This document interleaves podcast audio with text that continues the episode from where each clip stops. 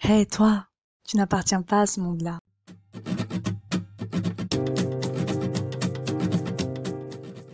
Te voilà sur Une vie rien d'autre, le podcast que Sartre aurait bien aimé écouter, lui qui disait Tu n'es rien d'autre que ta vie.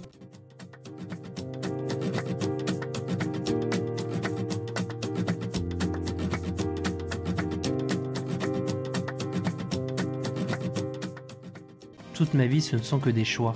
Et c'est pour ça que je dis que tu as d'abord un choix personnel, un choix égoïste à faire. Et c'est justement en faisant ce choix égoïste et personnel, mais en pensant au plus profond de toi-même, par rapport à tes valeurs, que tu peux avoir un impact. Ce qui importe au fond, c'est de ne pas se déshumaniser. La voix que tu viens d'entendre, c'est Norman, le fondateur d'Imi Vintage, ta friperie solidaire en ligne. Moi, je suis Dunia, et ce podcast est le fruit de nos longues discussions à refaire le monde. Ce monde qu'on aime et qui est malheureusement trop pris dans un système qu'on aimerait renverser, mais qui est bien trop ancré, car on le voit partout. Il dénature, il déshumanise. Alors on s'est dit qu'on pourrait interroger des personnes comme toi et moi, nos familles, nos amis, je sais pas, tout le monde, pour parler de l'essentiel pour nous, ce qui anime nos vies, ce qui dirige nos choix. En clair, ne plus se cacher, ne plus se taire. Allez, c'est parti je voulais parler de la notion de simplicité qui est très centrale chez Me Vintage. Donc j'ai commencé à faire des petites recherches et en fait au final je me suis retrouvée avec un tas d'articles et de concepts à définir alors que c'était pour comprendre quelque chose d'apparemment simple. Donc c'est vraiment le comble du paradoxe. Alors entre simplicité, minimalisme, décroissance, sobriété heureuse, la simplicité volontaire, l'essentiel, bon j'en suis venue à la conclusion que tous ces mots révélaient peut-être chez nous en fait une volonté profonde de renouer un lien, peut-être avec la nature, avec nos proches, avec l'univers, avec nous-mêmes ou même tout ça à la fois. C'est vrai que la vie en société peut être très complexe. On se laisse submerger, on perd de vue l'essentiel. Et puis le temps aussi, le temps qui s'accélère, on finit par passer à côté de ce qui nous épanouit, on devient stressé, débordé, on n'a jamais le temps. Et face à tout ça, la simplicité serait alors euh, comme un luxe, le luxe suprême. D'ailleurs, Léonard de Vinci disait la simplicité est la sophistication suprême. C'est souvent difficile à atteindre et pourtant c'est tellement nécessaire. La simplicité comme quête d'apaisement serait alors une ouverture sur le monde. Apaisement, simplicité, modestie, connaissance et partage. Autant de mots qui me font penser à une personne en particulier, ma chère amie Safa, dont l'élégance et la bienveillance naturelle ne cessent d'émerveiller ma vie. Safa a 24 ans. Elle vient de finir des études en alternance, amélioration continue et gestion de projets. Et en parallèle, des projets, elle en a plein. C'est une auto-entrepreneuse dans l'âme. Elle est cofondatrice de l'organisation Kawa, qui rassemble des femmes de tout horizon autour d'activités comme le sport. Créative et engagée, elle est présente sur Instagram et sur sa chaîne YouTube Safa et toi, où elle nous partage ses réflexions pour une vie plus consciente. Safa a lancé son podcast Ose être toi, où l'on découvre le parcours de femmes qui ont osé s'affirmer et trouver leur place dans la société. Ces projets ont un même but, réfléchir ensemble pour s'inspirer et s'entraider. Alors aujourd'hui, on va s'intéresser à son essentiel, à ce qui anime son âme. Et du coup, je pense que je me suis vraiment révélée, je me suis vraiment découverte quand j'ai décidé d'assumer en fait cette part de spiritualité qui était en moi et que j'ai décidé de me présenter au monde avec le voile. Bonjour Safa et bienvenue à toi. Merci, merci, ça me fait hyper plaisir de participer à ton podcast et merci de m'avoir invité. Je voulais commencer avec la notion de slow life. En fait, c'est un art de vivre qui mise sur la qualité avant la quantité. Donc, c'est vivre au rythme des ressources de la planète, une réappropriation de son temps. Et en fait, littéralement, slow life, ça veut dire la vie au ralenti. Donc, euh, slow en français veut dire lent. Et enfin, tu sais très bien que la lenteur est quelque chose qui est mal vu dans notre société. C'est souvent péjoratif, ça suscite euh, des moqueries. Et je voulais savoir, voilà, toi, Safa, quelle est ta vision de la lenteur? En fait, que penses-tu de de ralentir en fait un peu le rythme dans sa vie Comment est-ce que ça te parle? Bah en tout cas, déjà, les sujets que tu abordes, c'est des sujets qui me parlent personnellement et que j'aime beaucoup euh, bah, déjà aborder sur mes réseaux sociaux, etc. Mm-hmm. C'est vrai que j'aime bien prôner le mode de vie, euh, enfin le slow life, parce que c'est vrai que c'est quelque chose qui est très euh, vite oublié. Enfin, on vit dans une société où le rythme est effréné, où voilà, enfin, nos journées sont rythmées par le travail, se réveiller, aller au travail, rentrer. Et c'est vrai que ça va très très vite. Et en général, euh, quand on parle de lenteur, on parle de manque de productivité, de manque de motivation. Et moi, je ne perçois pas du tout la chose de cette manière. Moi, pour moi, le soleil, c'est prendre le temps pour les bonnes choses et pour les vraies choses. Et quelles seraient pour toi donc, les bonnes choses, les vraies choses? Genre, tu mets quoi comme mot derrière? Par exemple, je pense aux instants euh, que je m'octroie personnellement, mais des instants privilégiés. Par exemple, prendre mon petit déj, prendre un café le matin, j'aime bien prendre mon temps, j'aime bien euh, quand il y avait du soleil. Bon là on est en, en hiver, mais quand il y avait du soleil, j'aimais bien aller sur euh, ma terrasse et euh, prendre mon café au soleil et, et savourer en fait cet instant. Savourer le moment. Ouais. Et, et écrire quelques lignes à propos de cet instant en disant voilà, je prends mon café au soleil et vraiment prendre mon temps sur ça. Aussi prendre mon temps le soir quand je dois me poser, quand je dois faire les choses, réfléchir. Et je pense que c'est important parce qu'on est trop vite la spirale de la vie quotidienne. Mm. Et je pense que savoir prendre le temps, c'est important. C'est vrai ça parce que j'ai vu un petit peu dans les articles quand j'ai tapé slow life sur internet. C'est un concept qui est très suivi par les gens par exemple qui font un burn-out, qui, qui vivaient une vie vraiment où ils n'avaient pas le temps pour, pour eux quoi et, et en fait ils se découvraient le slow life, ils étaient en mode bah oui en fait je, je peux prendre le temps pour ma famille, pour moi, pour me poser. Même par exemple la paresse c'est super mal vu. On est toujours dans un truc d'optimiser son temps tout le temps, tout le temps. C'est ça. Mais moi-même, j'ai été exactement comme ça, un mm. moment dans ma vie où je voulais absolument optimiser chaque minute, chaque heure de ma vie. Donc, je me suis, j'ai essayé de me lancer dans des calendriers, dans des checklists, dans des machins. ça mais au final, ça marchait pas. Ça marchait pas parce que je me sentais vite euh, bridée, je me sentais vite, euh, dans la contrainte. Mm. Et pour moi, c'est pas ça la vie en fait. C'est pas ça. Euh, c'est pas grave si on a besoin de se reposer et je pense qu'il faut dédramatiser et surtout déculpabiliser sur le fait de se reposer et c'est vrai que comme tu as dit c'est hyper mal vu dans la société de mm. dire bah aujourd'hui je fais rien je me repose je prends du temps pour moi enfin ça ça marque que euh, Enfin, les gens ils perçoivent ça comme étant, comme tu as dit, de la paresse, du manque de motivation, alors que quelquefois c'est juste que que t'en as besoin. Et par exemple, on le voit très bien avec le premier confinement. Je sais pas si tu t'as mmh, remarqué, mais on était tous dans la course à la motivation, à la productivité. Il y a eu un moment comme ça, ouais, sur Instagram, les réseaux ça. sociaux. Et on partageait nos nos plannings et on va faire ça, on va faire du sport à 8 heures du matin. Et moi-même, j'étais comme ça au début, et après, je me suis dit, mais stop, en fait, déjà, on vit dans une pandémie, dans une épidémie, et je pense qu'il y a des personnes qui ont, qui ont, qui ont pas le, la disponibilité émotionnelle nécessaire pour être productif, et bah c'est pas grave, et ça arrive, et c'est ok, et il faut juste prendre le temps de s'écouter, prendre le temps de, de vivre, euh, au rythme qu'on souhaite. S'il y a des personnes qui aiment bien la productivité, qui aiment bien être euh, toujours actives, ok. Mais je pense qu'il faut pas, il faut pas faire culpabiliser les personnes qui aiment bien vivre leur vie mm. euh, à un rythme un peu plus lent. Oui, parce que je me souviens une fois, tu me disais par exemple au collège, tout le monde te disait oh là là, Safa, t'es trop lente. C'était des trucs qui revenaient alors que bah non, en fait, toi tu faisais ta vie, c'était ton rythme, tu l'acceptais. Et c'est là qu'on voit que le principal aspect du slow life, qui est de prendre le temps, de ralentir le temps dans sa vie, c'est vraiment aller à l'encontre du rythme accepté par la société, car c'est une alternative à son rythme effréné. Et en fait, le slow life, ça regroupe euh, le slow food, le slow travel, donc ça c'est l'éco-voyage, il y a aussi la slow fashion, il y a le slow sex, ça c'est en fait le, fait de prendre son temps pour mieux se connaître et connaître son partenaire, mais qui est au final quelque chose qui peut être vite oublié euh, dans une société hyper sexualisée. Et enfin, il y a le, il y a le slow home, donc ça c'est clairement un dérivé du minimalisme. Donc avant d'en parler, je vais quand même définir clairement. En fait, c'est avant tout un art de vivre japonais donc c'est une philosophie qui consiste en fait aussi donc à vivre avec le moins de choses possible parce qu'on n'a pas vraiment besoin de, de grand chose pour être heureux. Ça, c'est l'idée. Et en gros, c'est aussi l'idée que déposséder nous permet d'être, libre du superficiel, du matériel, etc. et donc de revenir à l'essentiel. Et je trouvais que c'était intéressant parce que ça se rapproche un peu du slow life, euh, prendre euh, le temps pour soi et les autres, etc. Parce que, comme tu disais, c'est un peu, voilà, des essentiels. Et je voulais savoir, toi, qu'est-ce qui t'a attiré dans le minimalisme? Mais en fait, à la base, ça a été imposé un peu. Parce que moi, il faut savoir que je suis issue d'une famille nombreuse. Mhm. Et donc, on vivait tous dans le même appartement. Et donc, on ne pouvait pas se permettre d'avoir des milliers, des, milliers de vêtements. Enfin, il fallait vraiment se contenter de l'essentiel, en fait. Se contenter de ce qu'on a. Pas parce qu'on manquait de moyens, mais surtout parce qu'on manquait de place. Et c'était plus facile à organiser, surtout avec euh, bah, ma fratrie. On est beaucoup, on est cinq en tout. Et donc, c'était plus facile pour mes parents de d'organiser le foyer comme ça. Donc, ça s'est un peu imposé à moi. Et après, moi, je me suis très vite retrouvée dans tout ce qui est le minimaliste, euh, mhm. le minimalisme, parce que c'est un mode de vie qui me correspond. Et je me suis beaucoup renseignée sur le sujet. J'ai lu euh, plusieurs ouvrages de Dominique Laureau. Et, et c'est les premiers livres que j'ai vraiment lus et que j'ai vraiment aimés et en fait, ça traite de minimalisme, de simplicité. D'ailleurs, un des livres, euh, enfin, il s'appelle L'art de la simplicité, que j'ai beaucoup, beaucoup aimé. De Dominique Leroux Oui, et qui m'a vraiment beaucoup inspiré. Et euh, je me dis, et je me suis dit que c'est exactement ce que je voulais mettre en place dans ma vie, que ce soit au niveau de la décoration, au niveau de ma consommation, parce que déjà, ça me simplifiait la vie. Genre, mhm. à la base, c'est vraiment une question de simplification du quotidien. Parce que pour moi, euh, avoir une déco très simple, très minimaliste, ça me permettait de gagner du temps pour le ménage, tu vois. Au moins, j'avais pas plein de choses à déplacer, plein de machins, plein de bibelots. Au moins, c'est clair, j'ai pas beaucoup de choses à faire. Simple, c'est voilà. Je fais mon ménage de, de manière hyper simple, c'est hyper rapide, hyper efficace.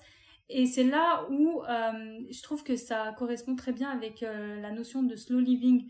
Parce que puisque je gagne du temps avec le, le minimalisme, je peux euh, l'injecter dans autre chose qui me tient plus à cœur et passer plus de temps dans autre chose. Dans l'essentiel, en fait. Exactement. À ça. Et je trouve que le minimalisme va de pair avec la productivité. Mhm. Nous, on pense que la productivité, c'est toujours, euh, voilà, à fond, à fond etc. Mais pas du tout. Quelquefois, juste prendre son temps, vivre dans un environnement clair et éclairé, ça permet d'être productif à 100%.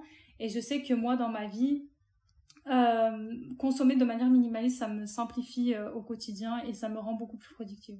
Alors je voulais revenir justement parce que j'ai vu sur euh, une de tes vidéos YouTube, parce que tu fais donc des vidéos YouTube euh, sur la chaîne Safa et toi que je mettrai en référence pour cette vidéo-là. Donc c'est une vidéo où tu parles des livres qui t'ont marqué et justement tu parlais de l'art de la simplicité de Dominique Leroux. Et à un moment ça m'a fait rire parce que tu dis, euh, bah en fait elle a pas inventé la roue, genre c'est des conseils voilà basiques quoi. Et, et, ça me faisait penser, j'avais vu une citation de Bergson, que en fait philosopher c'est un acte simple. Et il dit ça, quelque chose de simple, d'infiniment simple, de si extraordinairement simple que le philosophe n'a jamais réussi à le dire, et c'est pourquoi il a parlé toute sa vie. J'ai trouvé que cette citation était magnifique, parce que comme Dominique Leroux, quand tu faisais des petits extraits de ce qu'elle explique dans son livre, bah oui, en fait, c'est limite, c'est évident. Pourquoi on, se compli... Pourquoi on est comme ça compliqué? En fait, il y a des choses, c'est simple. c'est ça. C'est exactement ça. C'est exactement ce que je me suis dit quand je lisais son livre. Mm. En fait, ce livre, il m'a grave permis de me remettre les pendules à l'heure. Parce que c'était des concepts déjà que je connaissais, oui. qui étaient évidents comme tu as dit, mais que j'appliquais pas forcément dans ma vie parce que c'est pas forcément les modèles qu'on voit au quotidien. C'est ça, on les a pas autour de nous, c'est pas dans la publicité. Je trouve que ce livre il fait des piqûres de rappel et, euh, c'est important de, de se rappeler. Tu disais que... tu lisais de temps en temps euh, pour te refaire des petits. Même tu faisais aussi un exemple avec le cosmétique. Tu disais ma peau elle a pas besoin de 3000 produits en fait. C'est vraiment je veux plus simple quoi. Exactement, mais euh, c'est après, ça, c'est un concept que ma mère m'avait appris depuis toujours. Mm. Elle m'a toujours dit que, enfin, ta peau, elle a besoin de rester libre, de, respirer. de respirer, etc. Et que j'ai pas besoin de mettre plein de produits parce que c'est vrai que quand on est au collège, on voit plein de, euh, plein de produits, on va avoir tous les produits différents, on va avoir du make-up. ça rend accro, les magasins comme Sephora et tout, tu rentres, C'est joli, les packaging, ils sont mignons, il y a des petits packaging avec des petites fleurs, des petits papillons. Et t'as vraiment envie de posséder ça. Mais en réalité, euh, ma mère, elle m'a très vite mis les pendules à l'heure et elle m'a dit, mais en vérité, ça sert à rien. Tu peux te contenter d'une petite huile, d'un petit euh, de, gel d'aloe vera et ta peau va très bien vivre sa vie. Et moi, c'est ce que je fais au quotidien. Après, quand j'ai besoin d'un traitement spécifique, je me dirige spécifiquement vers cette chose-là. Mais euh, je me dis que j'ai pas forcément besoin de tous ces cosmétiques pour avoir une peau mais c'est intéressant parce que du coup, en fait, cet état d'esprit de simplicité était quand même beaucoup venu aussi de ton éducation, en fait, au final. C'est pour ça que moi, vraiment, quand j'ai pensé à ce sujet, je me suis dit, c'est sûr, c'est Safa que je dois interroger parce que je sais que ça te représente beaucoup. Dans la revue Études sur Kern, j'ai trouvé dans l'introduction une définition du mot simplicité qui, à mon sens, mérite d'être cité. Alors les savants nous apprennent que le mot vient d'une racine indo-européenne qui signifie plier une fois. Une fois pas deux, c'est l'unique pli que fait l'intériorité de l'âme sur la surface bruyante des choses du monde, l'unique pli que fait la spontanéité sur les conformismes et l'esprit d'enfance sur l'esprit de sérieux. Donc toujours sur la simplicité, elle ne peut devenir une vertu intellectuelle, morale et spirituelle que dans la mesure où elle s'allie à d'autres forces de l'esprit qu'elle oriente alors vers l'essentiel. Alliée à l'intelligence, la simplicité devient un art de dégager d'une réalité problématique des idées claires et compréhensibles par tous. Dans la même revue, à un moment, il y a un, passage euh, écrit par la philosophe euh, Marguerite Lena, et elle écrit cette phrase que je trouve euh, incroyable. Les idées vraiment simples sont l'apanage du génie et une âme vraiment simple est le privilège du saint. Et là, j'ai commencé donc à creuser ce rapport entre simplicité, spiritualité, et je tombe sur un article du média suisse Le Temps, qui est écrit par euh, Jonas Pulver. Il écrit sur les minimalistes japonais, et il finit son article avec cette phrase Tous prônent une étrange libération, une respiration spirituelle, presque une révélation religieuse. Et je voulais savoir, Safa, toi, déjà, est-ce que tu avais déjà fait ce lien entre donc la notion de, simplicité, comme tu l'as vécu dans ton éducation, dans ton mode de vie, etc., ou dans le développement personnel, et la notion de spiritualité. Est-ce que tu voyais un lien ou, pas du tout? Oui, moi je fais très vite. Enfin, moi j'ai fait le lien directement entre simplicité et spiritualité. Parce que déjà, il faut savoir que moi, je suis de confession musulmane. Mm. Et euh, dans la religion, euh, enfin dans l'islam, la notion d'anti-gaspillage, de simplicité, de modestie, elle est hyper présente et hyper importante. Et c'est vrai que ça va de pair. On a, des, on a plein de euh, récits de prophètes, etc., qui vivaient de manière très modeste, mhm. parce qu'ils se contentaient vraiment de l'essentiel. Et euh, c'est euh, et c'est vrai qu'il y a un lien avec ma spiritualité, ça c'est ça c'est sûr et certain. Donc on va dire, en vrai, les, les, les, différents, les différentes choses qui t'ont qui t'ont fait, on va dire, bah, qui t'ont façonné dans ce mode de vie-là, c'est à la fois l'éducation, à la fois donc la religion, donc ta spiritualité, et aussi un peu donc le développement personnel que tu as commencé euh, à lire des livres euh, et euh, c'est justement super intéressant parce que tu m'avais fait lire, un livre de Sofiane Mediani un enseignant de lettres modernes dans le secondaire à Lille. Il est aussi professeur d'éthique musulmane au collège privé à Lille et il est aussi écrivain. Il a écrit des livres qui ont l'air super intéressants, je les ai pas tous lus, mais j'ai lu Le souffle de l'esprit. Donc ça c'est un livre que tu connais bien parce que c'est toi qui me l'as prêté. Euh, et il y avait donc un passage euh, dont tu parles dans ta vidéo qui t'a beaucoup marqué sur le développement personnel parce qu'il faut savoir euh, juste en résumé que donc Sofiane Menziani dans son livre au début donc il nous parle en gros de la modernité de la postmodernité. Donc c'est son point de vue à lui il nous fait une critique de ça ses réflexions etc il parle ensuite de l'islam et après la, la, deuxième partie c'est tout ce qui est se reconnecter à l'essentiel. C'est ça hein? C'est ça. Voilà et donc, il y a une petite enfin, il y a un, passage, un extrait euh, qui est consacré au développement personnel. Et euh, déjà, je voulais savoir en quoi ce livre a été une révélation pour toi. Parce que moi, à la base, j'aime beaucoup les sujets de développement personnel. Mais c'est vrai que plus j'en lisais, et plus moi-même je culpabilisais, parce que j'arrivais pas à mettre en application tout ce que me disait le livre en fait et j'arrivais pas à prendre le recul nécessaire. C'était encore plus de choses à faire en fait. Exactement et c'était contraire en fait à ce que je voulais. Moi je voulais juste simplifier ma vie, mieux me comprendre, mieux me retrouver et plus je lisais des livres et moins j'étais dans cette optique en fait. J'étais vraiment dans la course à la productivité, à la motivation, à la positivité toxique et c'est vraiment pas ce que je voulais. Et c'est vrai que je me suis de plus en plus détachée des livres de mhm. développement personnel pour me consacrer à mon développement personnel moi-même, mais réel, en fonction de mes besoins, en fonction de, de moi-même. Et, euh, et, donc j'ai découvert ce livre. Et euh, toute la partie où il parle de développement personnel, c'était une révélation pour moi parce que c'était exactement ce que je pensais, mais j'arrivais pas à mettre des mots sur ça. C'est ça. Et quand j'ai lu ça, je me suis dit mais waouh, c'est exactement ce que je pense. Et c'est vrai que ce qu'il dit, c'est hyper pertinent et ça a résonné en moi, en fait. Alors, j'ai, du coup, j'ai, pris la citation comme ça, je vais pouvoir la lire mot pour mot et comme ça, vous allez bien pouvoir comprendre euh, donc de quoi on parle? Parce que déjà, même avant de lire ce livre, j'ai pas retrouvé la vidéo, mais j'étais tombée sur une vidéo sur YouTube d'un mec qui explique en anglais, c'est un anglais. Il dit que euh, voilà, pendant un moment dans sa vie, il a commencé à s'intéresser pareil, en fait, comme toi, au développement personnel. Sauf que du coup, ça l'a mis dans une spirale. Il faisait que de regarder des vidéos, lire des livres, à chaque fois un nouveau livre, à chaque fois. Et à la fin, dans la vidéo, il se dit, mais en fait, c'était trop addictif quoi j'en pouvais plus. Alors qu'en fait les choses qui m'ont fait le plus de bien oui c'est faire du sport et mieux manger. Mais ça c'est pas voilà c'est on n'a pas inventé la roue on en revient toujours au même truc quoi. Et donc Sofiane Mediani dans ce petit passage en vrai il y a plein de choses que j'aimerais trop citer mais voilà on va on va faire le passage le plus important et donc, il parle en gros, euh, donc déjà, il met en contexte, euh, oui, voilà, bien sûr, quand l'environnement se montre instable, imprévisible, euh, le, déclin économique des sociétés néolibérales, la crise financière de 2008, forcément, quand, autour de toi ça va mal, tu te recueilles dans ton fort intérieur, tu veux développer ton fort intérieur, réinventer ta vie, etc. Et donc, il nous dit, bah, c'est pas une coïncidence, qu'à ce moment-là, l'idéologie du développement personnel, c'est devenu incroyable, quoi, parce qu'en fait, ils ont su saisir cette opportunité, opportunité-là euh, dans ce marché pour en faire un marché très très rentable économiquement.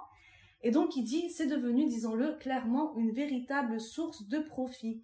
Depuis, on assiste, on assiste pardon, à une recrudescence de séminaires de formation, d'ateliers de coaching à des prix assez coûteux qui promettent des lendemains qui chantent pourvu que l'on sache tourner son attention vers son intériorité, tout ira pour le mieux si l'on croit en soi et que l'on se focalise sur son paysage intérieur.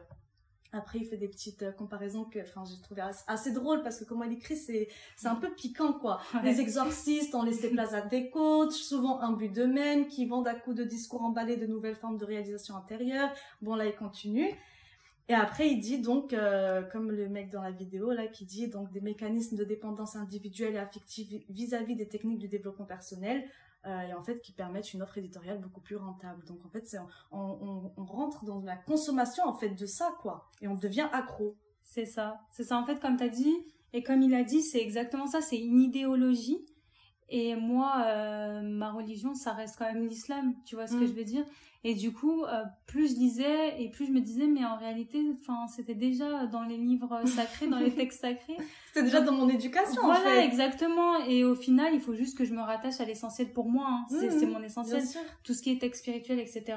Et donc, bah, au fur et à mesure, je me suis détachée de ces livres-là. Après, bien sûr, il y en a que j'aime beaucoup. Je mm-hmm. pense par exemple aux quatre accords Toltec que mhm. je trouve hyper pertinent, hyper intéressant. C'est quoi comme livre ça? C'est un livre euh, qui parle des quatre accords, euh, enfin c'est des accords Toltec, tu vois. Et en fait, bah je crois que j'ai je vais te le sortir. En fait, il y a quatre accords. Euh, il y a le premier accord qui est que votre parole soit impeccable. Mhm. Donc en gros, tout ce que tu dis doit être sensé mhm. et doit être impeccable. Le deuxième accord, c'est quoi qu'il arrive, n'en faites pas une affaire personnelle. Par exemple, si tu reçois une critique bah, savoir se détacher de cette, cette critique pour pas en, en, faire une affaire personnelle et se rendre malade. Le troisième accord, c'est ne faites pas de suppositions. Euh, par exemple, si euh, tu m'envoies un message euh, et Enfin, je sais pas. je me fais des films, quoi. Ouais, voilà, exactement. C'est vrai qu'on peut se torturer l'esprit en se faisant des films, hein, c'est incroyable. C'est ça, c'est ça exactement ça. Enfin, poser directement la question mm. à une personne au lieu de s'imaginer plein de choses, s'imaginer des catastrophes. Je vais prendre un exemple tout bête, mais imagine que ton mari rentre deux heures plus tard, au lieu de faire des suppositions, d'imaginer des catastrophes, bah pose-lui directement la question. Oui, bah oui. Tu dis ah, pourquoi enfin t'es rentré, rentré tard, je me suis inquiétée. Comme ça t'as ta réponse et tu fais pas plein de suppositions et tu t'imagines pas euh, n'importe quoi. Et le quatrième accord, c'est faites toujours de votre mieux. Tu fais l'essentiel, tu fais ton maximum et euh, tu, tu vois où ça peut te, mener, ça peut te mener. Et, euh, et voilà, j'ai trouvé ces quatre accords encore une fois Enfin, c'est des enseignements classiques, on va dire, mais c'est important de se les remettre. Euh, mais en fait, c'est ça le, le, le, plus, le, plus, le plus fou, en fait, avec euh, ces notions de simplicité, etc. C'est que, en fait, de base, c'est des idées simples, quoi, un peu évidentes, mais en fait, on, on, est trop complexe, on se complique trop la vie et tout, donc on, on a besoin d'y revenir. Enfin, je sais pas comment expliquer. Et ce chemin pour y revenir, lui aussi, il est compliqué parce qu'il faut se détacher de tout, se, se dégager l'esprit, tu vois je trouve que c'est vraiment un paradoxe incroyable. Après, c'est pas tant l'arrivée qui compte, c'est plus ton cheminement, ton développement, tes mm. améliorations au quotidien. Après, c'est vrai qu'on a chacun notre définition de la simplicité. Ah bah oui. Ce qui est simple pour moi n'est pas forcément pour quelqu'un d'autre, et la notion de simplicité pour quelqu'un d'autre n'est pas forcément pour moi. Donc mm. c'est vraiment une notion qui est très subjective. On n'a pas tous la même définition, et c'est important de, bah, de le comprendre et de le savoir pour revenir à ce, lien entre la, simplicité et la spiritualité, parce que oui, même dans la spiritualité, c'est très vaste, donc tout le monde ne fera pas le même lien, tout le monde ne va pas le comprendre de la même manière. Moi, j'ai bien aimé quand même euh, une citation qui, qui m'a particulièrement beaucoup parlé. Lorsque la conscience respire le souffle divin, elle perçoit les choses avec profondeur, mais quand elle porte la marque de l'ego, elle voit les choses avec superficialité.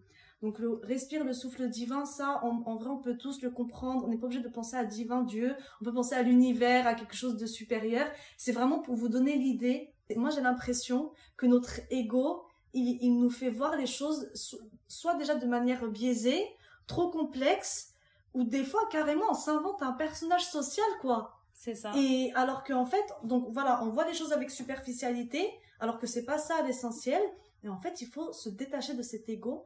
Et j'avais une prof au Mexique en cours de cinéma. Elle nous disait tout le temps, il n'y avait pas un cours où elle nous disait, genre, en gros, en, français, ça donne, genre, quitter votre ego. Mais genre, vraiment, quittez-le. Genre, c'est vraiment l'image de tu le quittes, quoi. Tu fais une rupture avec lui. Genre, elle disait toujours quitter cet ego. Parce que, en fait, ça, si vous êtes là, vous, vous arrivez pas à montrer vos émotions, vous n'arrivez pas à, montrer qui vous êtes, vous êtes là avec votre ego, vous osez pas, vous avez peur et tout et tout, euh, vous voulez trop montrer une image qui vous ressemble pas, genre euh, elle nous le disait vraiment en mode ironiquement quoi, elle se foutait un peu de notre gueule quoi, genre mais quittez votre ego, genre vous avez pas besoin de ça quoi. Et en fait c'est vrai et, Et pareil, plus je, j'essaie de réfléchir à des questions comme ça, plus, euh, plus ça me revient en tête. Donc voilà, je voulais partager. Mais c'est vrai que je suis d'accord, mais c'est, difficile parce que si on se montre vulnérable, ce qui mm. est une force à mon sens, ce qui est mm. hyper important parce que ça montre vraiment ta réalité hein. et ça montre vraiment ton humanité, tes émotions. Et se montrer vulnérable, en fait, c'est pour beaucoup, c'est se montrer fragile. Et se montrer fragile, c'est être euh, à la merci de n'importe qui. Et c'est ça qui fait peur, en fait. C'est mm. de se dire que si je me montre vulnérable, si je me montre réellement comme je suis, est-ce que les gens ne vont pas ne vont pas profiter de moi? Est-ce qu'ils ne vont pas euh, abuser de ma personne et de ma on va dire de ma vulnérabilité? Et c'est ça qui freine beaucoup de personnes et qui les laisse euh, bah, avoir un ego euh, trop mmh. présent en fait. Trop trop trop présent et au final on est aveuglé par cet ego. C'est vraiment dommage. Donc tout ça, c'est des longs cheminements, c'est des longs chemins de vie. Chacun va prendre le temps. Voilà, chacun aura sa révélation à un moment. C'est pas, c'est pas, en plus, c'est pas des choses actées, hein, ça peut évoluer. C'est ça. Et je voulais quand même finir sur le rapport de simplicité spiritualité en disant que vraiment, il y a, on n'a pas le temps de, de, de développer parce qu'on pourrait en parler pendant des jours. Mais voilà, il y a beaucoup de courants, il y a beaucoup de philosophes. Même on, on, on oublie, hein, parce que c'est des trucs qu'on a étudiés au lycée. Mais par exemple, la tradition occidentale avec Épicure, Diogène, Socrate, Sénèque, euh, les temps modernes avec Rousseau, euh, dans la chrétienté, le bouddhisme, le taoïsme. Enfin, il y a vraiment beaucoup de références. Donc, on peut vraiment trouver, euh, voilà, le philosophe qui nous, qui résonne le plus en nous. On n'est pas obligé de tous lire Sofiane Mezzani ou Dominique Leroux. Hein. J'en sais pas des obligations. Mais voilà, c'est des, des pistes, on va dire, de réflexion. Et donc vraiment merci d'avoir partagé en tout cas euh, cet aspect-là qui est assez personnel, hein, que ce soit l'éducation ou la spiritualité, pour qu'on comprenne un peu mieux euh, ton idée de la simplicité, de, de, de la vie un peu plus ouais slow life quoi, plus plus tranquille. Et je voulais parler aussi donc de ton travail aussi, que ton Instagram, YouTube, qui sera tout en référence que vous pourrez découvrir par vous-même.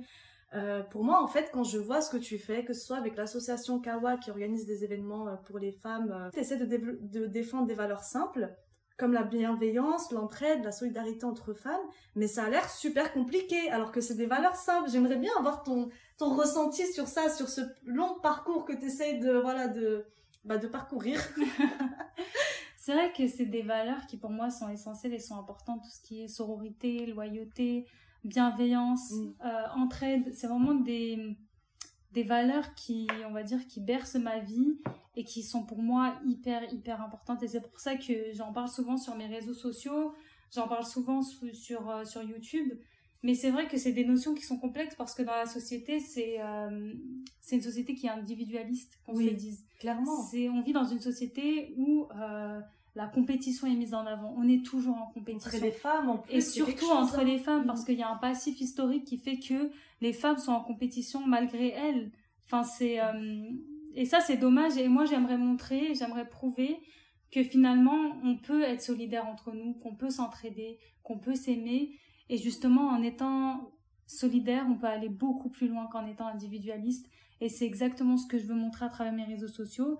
Après, j'ai, pour l'instant, j'ai une petite communauté, mais ma communauté, elle est vraiment hyper qualitative parce qu'il y a vraiment des femmes qui sont mais merveilleuses en fait. Elles sont, elles m'envoient des messages d'entraide, de bienveillance, elles me motivent. Et, moi aussi, en même temps, je les motive, je les mmh. aide, etc. Et ça crée une sorte d'écosystème qui est hyper bienveillant. Et c'est ce que je veux, euh, c'est ce que je veux développer, développer. encore plus. Mais c'est vrai que quand je suis sur mes réseaux sociaux, je me mets un peu dans une bulle et j'ai l'impression que euh, puisque sur mes réseaux sociaux il y a cette bienveillance, bah, j'ai l'impression que dans le monde tout, tout, le monde est bienveillant, mais c'est pas forcément la réalité. Et c'est vrai que quelquefois je me prends des claques dans ma vie en voyant que quand je me détache un peu de ma bulle, et bah que c'est plus difficile que que ce que que ce que je pensais. Ouais. Mais après moi je suis quand même une personne optimiste et je pense que euh, on peut faire évoluer les choses petit à petit. Non, mais c'est vrai que déjà, même, euh, tu vois, à ton échelle, là, je pense vraiment à l'association de Kawa, parce que quand on parlait, j'avais les images, donc, de, de vous, ces femmes qui se réunissent, qui font de l'escalade, qui font des randonnées. Non, ça me donne des frissons, c'est vraiment, c'est, c'est voilà, c'est à travers le sport. En plus, le sport, ça, ça crée ce genre de sentiment d'entraide, de, de, solidarité. Et, et c'est, je trouve que c'est beau, quoi, de, de, de, de, mettre en place ce genre de projet, d'inciter les femmes à y participer. Et en plus, c'est souvent des femmes, donc, de la communauté musulmane qui sont voilées et qui rencontrent énormément de difficultés, qu'on se le dise, dans leur vie, euh, de tous les jours, comme trouver un travail. Et dans tes réseaux, je trouve que c'est très complémentaire parce que du coup, sur ton Instagram, par exemple, vous, je vois souvent dans tes stories, vous vous euh, donnez des astuces pour trouver un travail avec le voile. Il y a cette entreprise-là qui accepte, celle-là qui cherche. Et je trouve que du coup, les deux sont très complémentaires.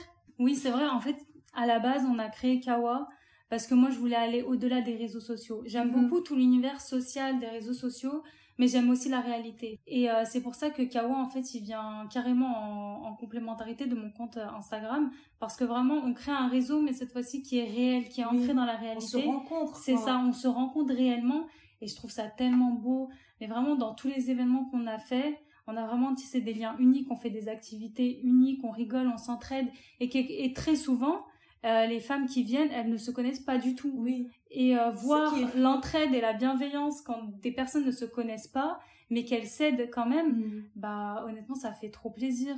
Enfin, ça fait du bien. Moi, à chaque fois que je termine un événement avec Kawa, je me sens hyper motivée, hyper boostée parce que j'ai vécu des montagnes. Mais c'est ça parce que j'ai vécu des moments mais euh, magnifiques. Je pense par exemple à notre premier événement, on avait fait une randonnée et il y a une jeune femme, je pense que si elle nous écoute, elle se reconnaîtra, mais qui avait du mal à franchir une passerelle. C'est vrai que cette passerelle, elle était... moi.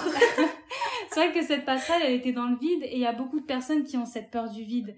Bah, ce qui s'est passé, c'est qu'il y a plusieurs euh, femmes qui étaient présentes euh, à cet événement, qui l'ont entourée comme un petit cocon et qui l'ont emmenée jusqu'à la fin. Et moi, honnêtement, quand j'ai vu ça, la vérité, ça m'a mis les larmes aux yeux. Parce qu'elles se connaissaient pas forcément et elles l'ont, elles l'ont protégée pour l'encourager à passer cette passerelle. Et je trouve que c'est plein de sens parce que euh, elle a traversé un chemin et euh, ça aidée par des femmes c'est ça et toute seule elle aurait pas pu le faire sûrement elle aurait fait demi-tour mais ensemble, encore une fois, ça prouve qu'on peut aller beaucoup plus loin que, que seul. Et c'est ça qui est important de, de comprendre. C'est que certes, toute seule, on peut faire des choses, mhm. mais je pense que c'est essentiel et c'est hyper important de bien s'entourer pour aller encore plus loin. Exactement dans le même état d'esprit que le podcast que tu as sorti il y a quelques jours, Ose être toi.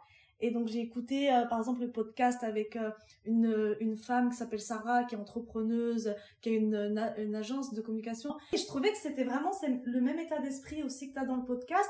C'est vraiment voilà découvrir euh, la vie en fait de d'autres femmes qui ont réussi à faire des choses, mais qui en fait sur leur parcours ont eu plein d'échecs et plein d'obstacles. Et vraiment avoir un peu l'envers du décor pour encore une fois se motiver. Et euh, c'est marrant parce que du coup, pour ce podcast, donc euh, Ose être toi que tu as fait, toi aussi, ça a été un long chemin pour toi, pour oser être toi-même. Et je voulais savoir un peu comment euh, tu as réussi à faire ce chemin, vraiment de te frayer ce chemin dans la société et de montrer vraiment ton vrai visage, ta, ta vraie identité. Comment tu l'as vécu? C'est vrai que c'est difficile, surtout quand on traverse, on va dire, l'adolescence, parce mm. qu'on essaye de se trouver. En plus, euh, moi, j'ai une double culture, tu vois. Genre, je suis algérienne, mes parents sont tous les deux algériens. Je suis née en France, euh, mon père est né en France, ma mère est née en Algérie, donc j'ai vraiment cette, double culture, en fait. Et déjà, me positionner entre ces deux cultures, ça a été compliqué, tu vois. Genre, me dire, alors, je fais quoi, comment je me comporte, etc. Euh, et, et, après, il y avait aussi tout ce qui est spirituel, spiritualité, etc. Moi, ma mère, elle porte le voile. Et donc, j'ai toujours voulu porter le voile, mais ça a été compliqué au collège et au lycée parce que j'arrivais pas à assumer en fait mon identité et ma spiritualité. Et j'étais pas forcément prête pour ça. Mhm. Et du coup, je pense que je me suis vraiment révélée, je me suis vraiment découverte quand j'ai décidé d'assumer en fait cette part de spiritualité qui était en moi et que j'ai décidé de me présenter au monde avec le voile. Et parce que tu avais peur des moqueries, de, de, de, ce qu'on allait te dire, de, de quoi tu avais peur plus de la société, de, je sais pas, du racisme, de quoi tu avais peur? Oui, je pense que c'est ça quand on est jeune. Euh... Quand on est jeune, je pense qu'on a peur du regard des autres un petit mm. peu. J'avais peur du regard des autres, j'avais peur. Euh, je sais en plus dans mon entourage, j'avais pas forcément, à part ma mère, il n'y avait pas forcément de mm. femmes qui portaient le voile, tu vois. Donc j'avais un peu du mal avec ça. Euh, mais au fond de moi, je savais que je voulais porter parce que ça allait me... Enfin, j'allais pouvoir être 100% moi-même, tu vois. Enfin, c'est... C'est drôle à dire parce que tu dois dire ouais mais c'est juste un tissu tu vois mm. mais en réalité c'est ce qui m'a vraiment permis d'être 100% moi-même parce que je, voilà de m'affirmer et je pense que ça a marqué un tournant dans ma vie et depuis. C'est vrai que tu avais euh, acquis beaucoup de confiance en toi à ce moment-là. Mais en fait, c'est exactement ça parce qu'avant, je manquais énormément de confiance en moi, tu vois. Mm. Et euh, une fois que j'ai porté le voile, euh, j'ai fait un, j'ai gagné en termes de confiance en moi, mais genre mm. puissance 1000, parce que je me disais, voilà, Safa, t'as réussi à franchir un cap, t'as réussi à aller au-delà de, des jugements euh, racistes, des jugements, peu importe les jugements, t'as, t'es allé au-delà de tout ça. Donc maintenant, il y a aucune raison que tu n'aies pas confiance en toi. Parce que tu as réussi à franchir un cap qui est quand même important. Pour quelque chose qui te tenait à cœur. Voilà, pour quelque chose qui me tenait à cœur. Et donc, je, me, je sentais que je pouvais tout faire en fait. C'est marrant parce que ça va tellement à l'encontre de tout ce qu'on peut penser justement que comme t'es voilée, bah en fait tu fais rien, tu tu c'est ça. T'as pas confiance, enfin je sais pas, genre en mode t'es soumise et tout, alors que tu devrais entendre en fait beaucoup plus de témoignages pour que les gens euh, comprennent plus quoi. Mais c'est ça, en plus, je me suis, depuis que je porte le voile, je me suis jamais dit que je pouvais pas faire telle chose parce que je porte le voile. Ouais. Je suis pas du tout, du tout comme ça et euh, j'encourage, j'encourage les femmes à ne pas penser qu'elles sont qu'elles ont des choix restreints à cause de leur voile. Moi, je trouve que le voile, enfin dans mon cas, c'est une manière de, enfin je peux tout faire avec. Je me mets mm. pas de barrière. Si je veux faire des vidéos YouTube, alors je fais des vidéos YouTube. Si je veux lancer des podcasts, je fais des podcasts. Si je veux travailler, bah je travaille, tu vois. si je veux faire des études, je fais des études. Vraiment, je me mets absolument pas de, de, bannière, de barrière.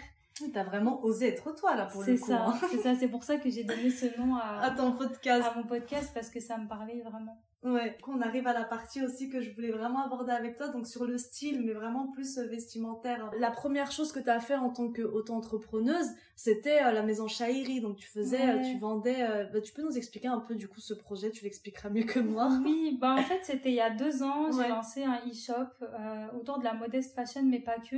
En fait je voulais créer une communauté mm-hmm. bienveillante qui s'aime et qui s'accepte autour de la modeste fashion. Et d'ailleurs, le slogan de cet e-shop c'était Ose être toi. Ah, c'est fou comment on revient alors que c'était vraiment la première chose que tu as faite par toi-même, quoi. C'est ça, c'était Ose être toi. Et il y avait plusieurs petits slogans comme euh, Je suis belle, je suis forte, euh, etc. et je voulais vraiment créer une communauté de femmes fortes, engagées autour de la mode et autour du vêtement. Et donc j'ai créé cet e-shop. Mais plus j'avançais dans la vie et moins moi-même je consommais euh, dans les en fast fashion, moi-même je consommais moins je trouvais plus de sens à cet e-shop, même si, euh, même si j'ai vraiment aimé mener ce projet, tu vois. Est-ce que tu peux juste nous expliquer quand même, parce que je suis pas sûre que tout le monde connaisse le terme modeste fashion que tu as utilisé. Modeste fashion, ça veut dire la mode modeste, mm-hmm. tout simplement. Après, on donne au sens modeste celui qu'on veut. Par mm-hmm. exemple, ça peut être modeste euh, du point de vue, euh, enfin, de, de la définition de la modestie. Par exemple, s'habiller pour pas cher ça peut être modeste, euh, définition pudique. Et, et moi, j'ai essayé d'allier les deux, en fait, parce que c'était les deux notions qui me parlaient. Et du coup, comment ça se fait que tu as commencé à, à, consommer en seconde main? Ça t'est venu comment? En fait, moi, tout ce qui est seconde main, déjà, c'est quelque chose qui me parlait depuis toujours. J'ai jamais eu de tabou autour de ça, mm. même quand j'étais plus jeune, au collège ou au lycée. collège Ouais. Avec le gilet de ton père et oui, voilà, j'aimais C'est ça, exactement. J'aimais bien récupérer des vêtements. J'aimais bien. En plus, moi, j'ai jamais été vraiment une shopping addict. Mm. Qu'on se le dise, genre vraiment pas. Bah, parce que comme je t'ai dit au début du podcast, on n'avait pas de place chez moi pour mettre des vêtements. Si je ramenais un vêtement en plus, ma mère, ça allait grave la fâcher. Genre, il n'y a pas de place dans mon placard. donc, euh, je me contentais de ce que j'avais. Donc, je n'étais pas vraiment une shopping addict. Et voilà, j'aimais bien de temps en temps aller voir, faire du lèche-vitrine, regarder, etc. Mais j'achetais très très rarement. Et je me suis beaucoup retrouvée dans tout ce qui est euh, secondement parce que déjà j'y allais depuis toujours. Et euh, je trouvais des pièces uniques qui faisaient que j'avais un style particulier et qui me correspondait à moi seulement. Et, euh, et c'est comme ça que petit à petit j'ai décidé de populariser un peu, euh, un peu cette notion de seconde main. Parce que c'est vrai que en général c'est mal vu la seconde main avant hein. oui maintenant ça, ça va de mieux en mieux mais avant c'était vraiment mal vu en gros. Ah mais tu portes quelque chose qui a déjà été porté c'est bizarre c'est sale. c'est pour les pauvres ouais c'est pour les pauvres etc mais moi-même avant j'avais honte de le dire hmm. parce que pour moi c'était normal. Enfin j'aimais bien. Pour moi c'était un petit c'était un shopping drôle tu vois t'essayes de dénicher des petites choses. En plus moi j'avais la, j'avais de la chance parce que juste à côté de chez moi il y avait euh, enfin juste en face de mon école arabe il y avait un magasin de seconde main et du coup, à chaque fois que je terminais l'école arabe, j'y allais là-bas et j'achetais des petits sacs, des petits machins. Et donc, moi, ça a toujours été normal pour moi, mais c'est vrai que je voyais dans la société qu'elle n'était pas encore prête à, ce, à ce nouveau mode de consommation. Et donc, bah, je sais pas vraiment en parler avant. Et donc maintenant, je suis hyper contente que ça se popularise de plus mm. en plus et que les gens osent de plus en plus y aller, dépasser leurs préjugés. Et puis qu'il y ait plein de friperies en mode sélection et tout, ça. Ouais, c'est ça, exactement ça. Si les personnes n'ont pas forcément le temps d'aller euh, d'aller euh, chiner en friperie, au moins il y a des friperies qui sont qui ont des thèmes précis vintage rock'n'roll. Et après tu peux directement acheter ce que tu veux. Mais je suis vraiment contente que euh, ce soit de plus en plus euh, connu en fait et qu'on brise les tabous autour de ça parce que pour moi c'est c'est important ce shopping-là est très différent qu'un shopping que tu fais euh, chez Zara, etc. Parce qu'il y a vraiment aussi cette notion donc écologique que tu réutilises un vêtement, un vêtement qui existe déjà et qui n'a pas besoin d'être reproduit. Mais aussi, quand tu vas chiner dans des associations, tu réverses aussi une partie de ton, de ton argent pour l'action sociale. Exactement, et c'est ce que j'aime en particulier dans les euh, friperies euh, solidaires, c'est que tu contribues à faire vivre des associations mm. et en achetant un vêtement en fait tu fais une bonne action et que demander de plus en fait tu fais un shopping et en même temps tu participes à, un écosystème qui est euh, qui est positif en mm. fait c'est exactement ce qu'essaie de faire Norman avec euh, Imi Vintage, quoi, en fait. C'est vraiment. Euh, oui, c'est vrai que c'est un concept hyper intéressant, et je trouve que c'est hyper important de, de, participer à ce genre, euh, à ce genre d'initiative. La fast fashion, en vrai, tu l'as un peu enlevé de ta vie, quoi. Ah ouais, mais carrément. carrément. Genre vraiment carrément. Je consomme très très très rarement voire même jamais en fast fashion mm. après ouais comme je t'ai dit jamais été une shopping addict mais c'est vrai que parfois j'ai acheté chez Mango tu vois mm. quand il y avait une pièce qui me plaisait bien mais j'ai toujours été dans cette réflexion. J'ai jamais acheté sans réfléchir et de manière impulsive. J'ai toujours été dans la réflexion est-ce que c'est utile? Est-ce que ça va me servir? Est-ce que je vais le mettre régulièrement? Euh, Est-ce que c'est un vêtement qui va durer dans le temps? J'ai toujours eu cette réflexion. Mais c'est vrai que euh, je me disais c'est pas grave, je vais acheter en, fast fashion. Mais euh, plus j'avance et plus je me dis, avec tout ce qu'on voit, par exemple, je pense aux Ouïghours, que c'est impensable pour moi d'acheter d'acheter en fast fashion. Euh, c'est pas tant de consommer qui est problématique parce que si tu as besoin absolument d'un jean que euh, tu n'en trouves pas du tout en friperie parce que tu as essayé de voir hein. tu vois là tu vas tu vas pas euh, si, si t'as pas trop d'autres alternatives, bah ok, tu vas en fast fashion, mais le problème c'est de surconsommer. Oui, Nous on est, clairement dans la surconsommation. On a on n'a pas besoin de, de, de 20 jeans pour vivre, tu vois. Mmh. Un jean avec des froufrous, un jean avec des déchirures, un jean avec des machins, des taches de javel. On n'a pas besoin de tout ça, tu vois. Et moi c'est ça que je cherche à dénoncer. C'est vraiment la surconsommation que je trouve euh, difficile. C'est vrai que les Ouïghours ont ouvert un peu les yeux, mais je trouve que c'est pas suffisant parce que ah je vois sur les réseaux sociaux, euh, ça met des photos de profil euh, bleus, mais derrière ça fait des hauts Zara. Et tu vois, je me dis que ça manque de cohérence en fait, hmm. parce que tu peux pas dénoncer. tu peux pas dénoncer sans en faisant des halls après tu vois ce que je veux dire? c'est c'est pas possible ouais non mais c'est vrai que de toute façon ça c'est des choses qui vont prendre enfin qui il y a des évolutions petit à petit, mais c'est pas des choses, voilà, ça va pas se faire en, un clic, quoi. Mais c'est intéressant de, de, voir ton point de vue, et c'est vrai que j'aime bien tes, vidéos que tu fais sur euh, les friperies, euh, les lookbooks, un peu, parce qu'en plus, ton, tu, tu fais des tenues très stylées, quoi. On peut, on peut se dire, ouais, mais, mais, mais même moi, tu vois, par exemple, des fois, je suis trop bien sapée, franchement qu'on se le dise. Genre j'ai vraiment un style incroyable. Franchement, j'avoue. Et quand je fais une tenue de ouf, et des fois, les gens, ils sont en mode, ouais, t'as acheté ça où et tout. Et je leur dis, donc, dans quel friperie, pour quel prix, qui normalement est beaucoup moins cher que dans les autres boutiques. Ils sont choqués. Des fois, ils ne me croient pas. Ils sont vraiment en mode, mais t'es sérieuse et tout. Genre, comment t'as fait pour trouver cette belle, robe? Moi, je trouve pas.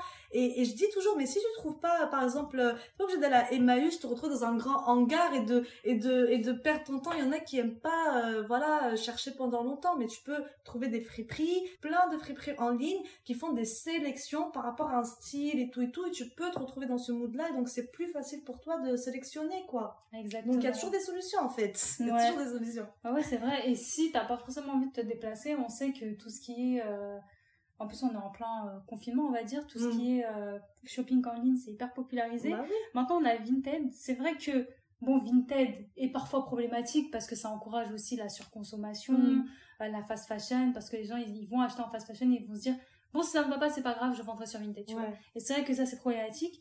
Mais euh, si on a du mal à aller directement de manière présente dans les friperies ou à Emmaüs on peut euh, bah, chercher sur Vinted et il y a plein de choses sur Vinted. il y a plein de choses. Vraiment plein de choses. Et si on, on a plus un style qui se rapproche de la fast fashion, Vinted c'est la fast fashion en fait.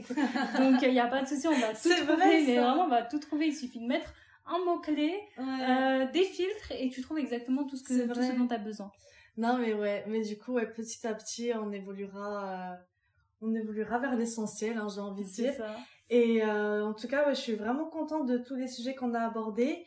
Euh, que ce soit vraiment là tout le tout le début un peu plus théorique plus concret là dans, dans ta vie euh, de tous les jours et dans ta consommation et ton style euh, que du coup j'incite vraiment les gens à aller découvrir sur tes réseaux sociaux et donc je vais je vais te poser donc la dernière question et donc c'est la question finale un peu pour ce podcast et alors tu sais donc Imi Vintage donc c'est la friperie solidaire en ligne pour laquelle on, on fait ce podcast et Imi c'est un terme japonais qui signifie le sens des choses. Donc, ça, signifie en gros l'essentiel. Et je voulais savoir quel est l'essentiel pour toi, Safa. c'est une bonne question. dans, dans quel point de vue? En général, vraiment, l'essentiel pour toi, qu'est-ce que ça t'évoque? Vraiment, l'essentiel pour moi, c'est Dieu. Genre vraiment, pour moi, c'est vraiment ça l'essentiel parce que c'est ça qui, qui dirige vraiment toute ma vie. Toute ta vie, ouais. Et euh, qui me permet d'être euh, qui je suis et qui me permet de, de, de vivre comme, comme j'ai envie, tu vois. Vraiment, l'essentiel pour moi, c'est, c'est la spiritualité, en fait. Super. Parce que ça façonne la personne qui je suis. Enfin, voilà. Merci beaucoup pour, euh, pour ce partage, Safa. De rien, merci à toi. J'ai été hyper contente de participer à ton podcast, en tout cas. Merci à Safa d'être venue parler de l'essentiel avec moi. Merci à toi de nous avoir écoutés. Continue de faire vivre l'esprit d'Imi en partageant et écris-nous sur Instagram Imi Vintage pour nous donner ton avis. On se retrouve bientôt. Ah oui, n'oublie pas, contrairement à nous, les vêtements ont plusieurs vies. Viens les découvrir sur imivintage.com. Bisous bisous.